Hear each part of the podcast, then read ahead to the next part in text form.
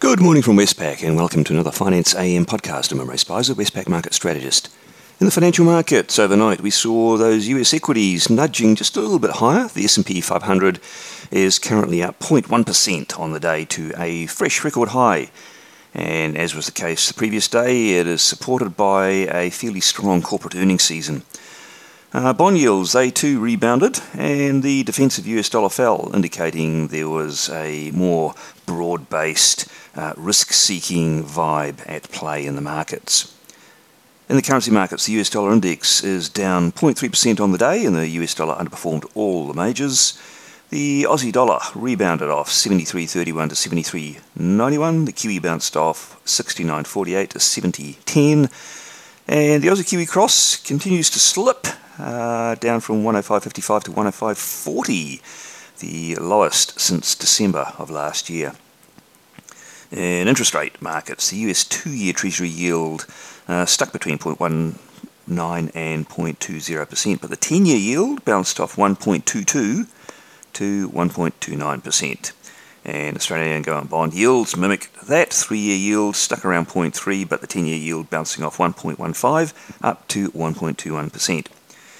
Commodities, uh, an okay session for Brent crude oil and copper. Uh, oil up 0.9% to $75, and uh, copper up 4.2%. Uh, Gold, not much changed, uh, neither was iron ore.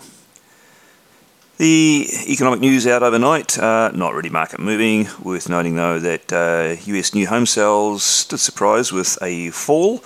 Uh, still to decent levels, but those uh, rising construction costs and supply pressures uh, are weighing on new home sales. And we had a Dallas Fed manufacturing, sorry, Dallas Fed activity survey. Uh, that slipped, but still to a robust expansion level.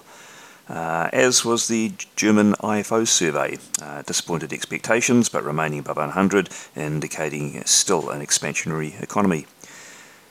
On the day, what's that? That could be market moving. Uh, not a great deal of major news to drive markets. In Australia, we'll hear from RBA Deputy Governor Debelle. He's going to speak on uh, the FX Global Code of Conduct. Uh, there might be something in there for the uh, Aussie dollar. And tonight in the US, uh, all second tier data. Uh, we get a bunch of surveys such as the Richmond Fed Index and the Conference Board Consumer Sentiment Survey and we get the durable goods orders, which should indicate further expansion. Well, that's it from me today. Thank you for listening. I'll be back again same time tomorrow morning.